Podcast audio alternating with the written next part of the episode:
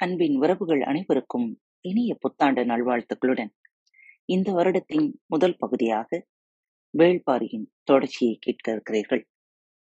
இன்று தங்களது பிறந்த நாள் மற்றும் திருமண நாள் விழாவை கொண்டாடும் பாரத் தமிழ் வலைவெளி பக்கத்தின் நேயர்கள் அனைவருக்கும் இனிய மனம் நிறைந்த வாழ்த்துக்கள். வாழ்வில் முன்னேறி வெற்றியை காண இந்த வருடம் உங்களுக்கு வெற்றியின் வருடமாய் அமைய வாழ்த்துகிறேன். அவனை பார்த்த கணம் நினைவின் புலனுக்குள் மூழ்கி கிடந்த ஆதி அச்சம் பீரிட்டு மேலே வந்தது. உள்நரம்புகள் அதிரத் தொடங்கின. அவனது கைகளால் நடுக்கத்தை மீறி ஆயுதத்தை இறுக பற்ற முடியவில்லை. அவனது உள் இயக்கம் நிலைகுலைந்து கொண்டிருந்தது. தட்டியங்காட்டில் எத்தனையோ முறை பரம்பு தளபதிகளிடம் தப்பி பிழைத்தவன் பாரியின் எதிரே நின்று கொண்டிருந்தான். அவனை பார்த்த வேகத்தில் நான்கு எட்டு முன்னோக்கி பாய்ந்தான் பாரி. பாயும் வேகத்தில் எருதழல் அடி காற்றை கிழித்து முன் நகர்ந்து கொண்டிருந்தது. ஆட்டுக்குட்டியைப் போல யானை ஒன்று தூக்கி வீசப்படுவதை தென்கொடியில் நின்றிருந்த வேந்தர்கள் மூவரும் பார்த்தனர். அந்த ஒரு காட்சி அவர்களுக்கு சொல்ல வேண்டிய எல்லாவற்றையும் சொல்லியது. கோட்டையை சுற்றி நிறுத்தப்பட்ட முன்னூறு யானைகளும் சிதைக்கப்பட்ட புற்றிலிருந்து வெளியேறும் கரையான்களைப் போல ஓடிக்கொண்டிருந்தன. குலசேகர பாண்டியன் தனது இரண்டாம் திட்டத்திற்கு ஆயத்தமாக தொடங்கினான். ஊரல் காட்டி நோக்கி வந்துவிடு என தன் மகனுக்கு செய்தியை கூற மூன்று வீரர்களை மையப்படையை நோக்கி அனுப்பினான். வடகோடியில் நின்றிருந்த வேந்தர் படையை தாக்க அனுப்பப்பட்ட விண்டன் கடும் தாக்குதலை நடத்தினான். ஆனால் முன்னின்ற கவசப்படை வீரர்கள் மீது தனது சிறு படையால் பெரும் பாதிப்பை உருவாக்க முடியவில்லை. ஆனாலும் காலம்பனின் வருகையை கணித்து அதற்கேற்ப தாக்குதலை தொடுத்துக் கொண்டிருந்தான். எரிமத யானையின் தந்தத்திற்கு வேந்தர் படை யானை எதுவும் சிக்கவில்லை.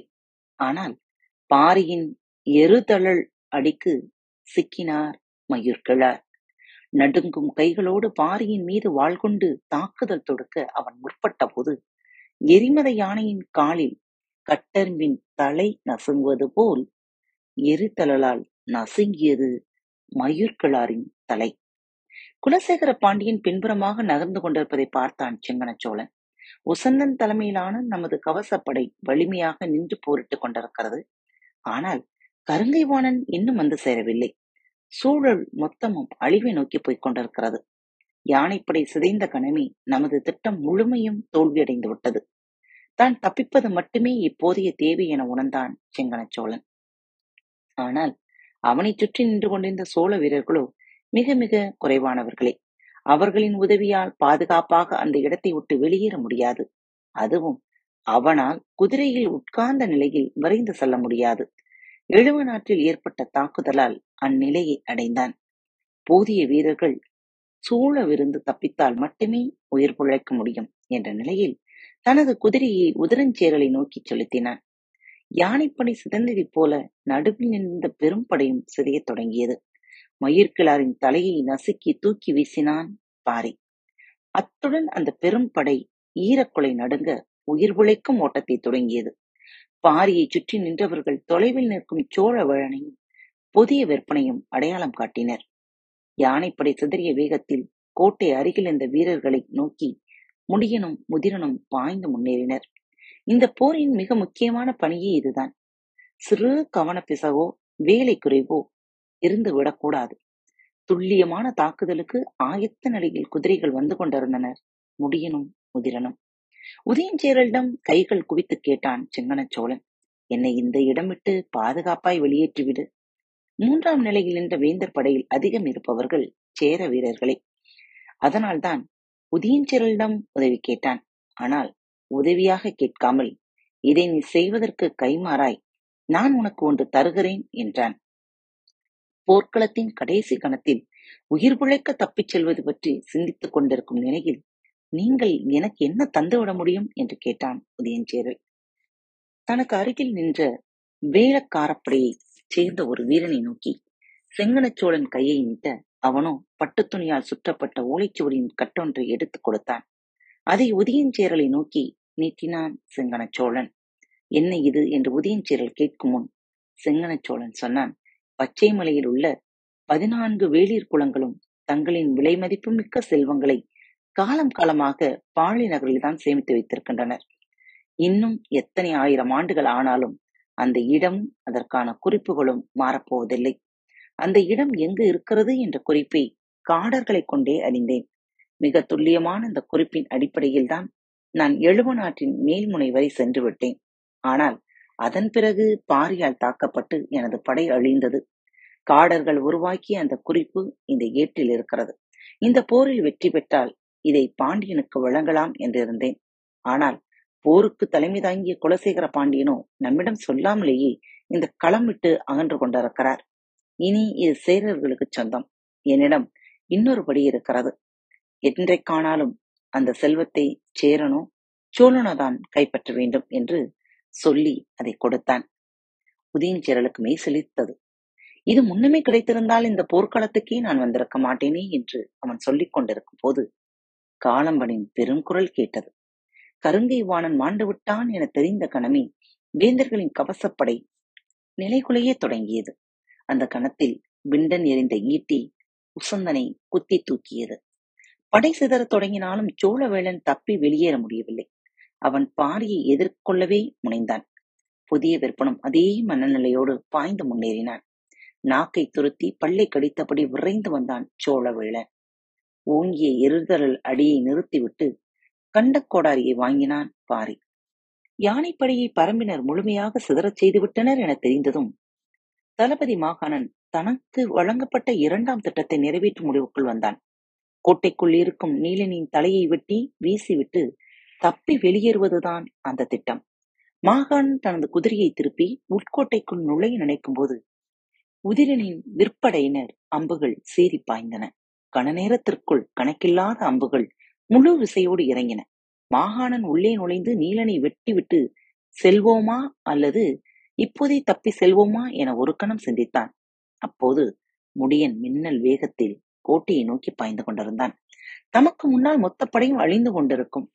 பாரியை வீழ்த்தும் வெறியோடு சோழவேளனும் புதிய விற்பனும் சூழ்ந்து தாக்க முற்பட்ட போது அவர்களின் தாக்குதலை தடுக்க எந்தவித முயற்சியும் பாரி செய்யவில்லை.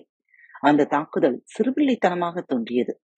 சோழவேளன் வீசி வந்த வாளை கண்டங்கோடாரியால் தட்டிவிட்ட வேகத்தில் அவன் கழுத்தில் கொடுத்து வாங்கினான் கோடாரியை. கண்டங்கோடாரியின் கூர்மை மலைவேம்பின் முண்டையே வெட்டி இறக்கக்கூடியது. அறுத்து இழுக்கப்பட்ட கோடாரியின் வேகத்தில் சோழவேளனின் தலை கண்ணிமிக்கும் நேரத்தில் சரிந்தது. தனது குதிரைக்கு முன்னால் உருண்டு வந்த சோழவளின் தலையை பார்த்து மிரண்ட புதிய விற்பன் தான் என்ன செய்யலாம்? என சிந்தித்து கன நேரத்தில் அவனது நெஞ்சுக்குழிக்குள் இறங்கியது கண்டரா கோடாரியின் கைவிடி முனை. வெளியில் நின்று போராடிக் கொண்டிருக்கும் ஒரு வீரன் கூட கோட்டைக்குள் நுழையக்கூடாது என்பதில் மிக தீவிரமாக இருந்தான் உதிரன். அவன் வீசிய அம்புகள் கோட்டை வாயிலின் அருகே ஒவ்வொருவரையும் நிலை கொள்ளச் செய்யவில்லை. அதையும் மீறி மாகாணன் உள்ளே நுழைய முயன்றான். குதிரையில் பாய்ந்து வந்து கொண்டிருந்த முடியனின் கண்கள் கோட்டை வாசலில் தான் நிலைகுத்தி இருந்தன மாகாணன் கோட்டைக்குள் நுழையும் கணத்தில் அவனது கவசத்தை துளைத்துக் கொண்டு உள்நுழைந்தது முடியனின் ஈட்டி. வேந்தர்களின் கடைசி முயற்சியை பரம்பின் குடிமுடியன் குத்திச் சாய்த்தான் காலம்பன் பெரும் உருமலோடு வந்து கவசப்படையை தாக்க முயலும் போது வேந்தர்கள் மூவரும் வெளியேறியிருந்தனர் முடியன் முழு வேகத்தோடு உள்ளே நுழையும் வரை அவனுக்கு பின்னால் இருந்த உதிரனின் படை இடைவிடாத அம்புகளை பாய்ச்சியபடி இருந்தது. நடுவில் நின்ற படை முற்றிலுமாக சிதறி ஓடிக்கொண்டிருந்த போது முடியன் கோட்டைக்குள் நுழைந்தான். நுழைந்த கணம் அவன் எழுப்பிய சீழ்கை ஓசை எங்கும் எதிரொலித்தது. பாரியும் காணம்பனும் விண்டனும் தங்களை எதிர்த்து நிற்கும் வீரர்கள் யாரும் இல்லாத களத்திலிருந்து சீழ்கை ஓசை கேட்ட கோட்டையை நோக்கி ஓடி வரத் தொடங்கினர். இந்த ஓசைக்காக காத்திருந்த தந்தமுத்துக்காரர்கள் தனியே நிறுத்தியிருந்த நான்காம் யானையை கோட்டையை நோக்கி அழைத்துச் சென்றனர். பகலின் பதினைந்தாம் நாளிகை கதிரவன் வெப்பக்கதிர் நிலமெங்கும் ஒளி வீசிக் கொண்டிருந்தது. காணும் இடமெல்லாம் எருக்களை இலைகளும் நெருஞ்சி இலைகளும் குருதியை ஏந்தி இருந்தன எங்கும் மனித கதறல் எதிரொலித்தது. குத்தி சாய்க்கப்பட்ட குதிரைகளும் யானைகளும் ஈனக்குரல் எழுப்பின. எரிமதம் கொண்ட யானையாலும் இருதழல் கொண்ட பாரியாலும் நடுங்கிய நிலம் உச்சி பொழுதில் நிலை கொள்ளத் தொடங்கியது. நான்காம் யானை கோட்டையை விட்டு வெளியேறத் தொடங்கியது. அதன் கழுத்தில் தந்தமுத்துக்காரன் உட்கார்ந்திருந்தான். முதுகில் இலவம் பஞ்சால் சிறு நார் கொண்டு பின்னப்பட்ட விரிமெத்தையின் மேல் நீலன் அமர்ந்திருந்தான். அவன் பின்னே முதுகின் மேல்நிலையில் பாரி அமர்ந்திருந்தான். நீலனின் இடது காலின் காயம் மிக வலிமையானதால் முழு பிடிமானமும் கிடைக்கவில்லை. யானையின் அசைவுக்கு ஏற்ப பின்னால் அமர்ந்திருந்த பாறையின் இடது தோளில் சாய்ந்தபடி இருந்தான் நீலன். யானையை தொடர்ந்து முடியன் காலம்பன் உதிரன் விண்டன் ஆகியோரும் பரம்பு வீரர்களும் ஏந்திய ஆயுதங்களோடு வந்து கொண்டிருந்தார்கள். தகிப்பேறிய கண்களும் சீற்றம் குறையாத முகமுமாக இருந்த பாரிக்கு நீலன் தோளில் சாய்ந்த கணத்திலிருந்து வெப்பம் குறையத் தொடங்கியது. சிந்தையின் நிறத்தில் எரிந்து கொண்டிருந்தது அவனது கண்கள் வெண்மை கொள்ளத் தொடங்கின. எரிமதம் இறங்கத் தொடங்கியது. அவர்களுக்கு முன்னே கிழக்கும் மேற்குமாக நீண்டு கிடந்த பச்சை மலை தொடர் தன் பிள்ளைகளுக்காக கைவிரித்து காத்திருந்தது. நடந்து கொண்டிருந்த யானையின் தந்தத்தின் மீது தும்பி ஒன்று வந்து அமர முயன்றது. குனிந்து அதை பார்க்க முயன்ற பாரி பறவை ஒன்றின் மாறுபட்ட ஓசையை கேட்டு தலை நிமிர்ந்து பார்த்தான். அவனது தலைக்கு மேலே காரமலையை நோக்கி ஓசை எழுப்பியபடி பறந்து கொண்டிருந்தது கருங்காளி கத்துக்கொண்டிருங்கள் பரம்பின் குரல் மீண்டும் ஒழிக்கும் மீண்டும் மற்றொரு தலைப்பில் உங்கள் அனைவரையும் சந்திக்கும் வரை உங்களிடமிருந்து விடைபெற்றுக் கொள்வது உங்கள் அன்பு தோழி லீமா. அன்பின் நேயர்கள் அனைவருக்கும் இனிய வணக்கங்கள். பாரத் தமிழ் வலையொலி பக்கத்தை சப்ஸ்கிரைப் செய்யாதவர்கள் சப்ஸ்கிரைப் செய்து கொள்ளுங்கள். இந்த பகுதியை கேட்டு முடித்தவுடன் உங்களது கருத்துக்களை பதிவிட மறவாதீர்கள். உங்களுக்கான இமெயில் முகவரி கீழே உள்ள டிஸ்கிரிப்ஷன் பாக்ஸில் கொடுக்கப்பட்டுள்ளது. நன்றி.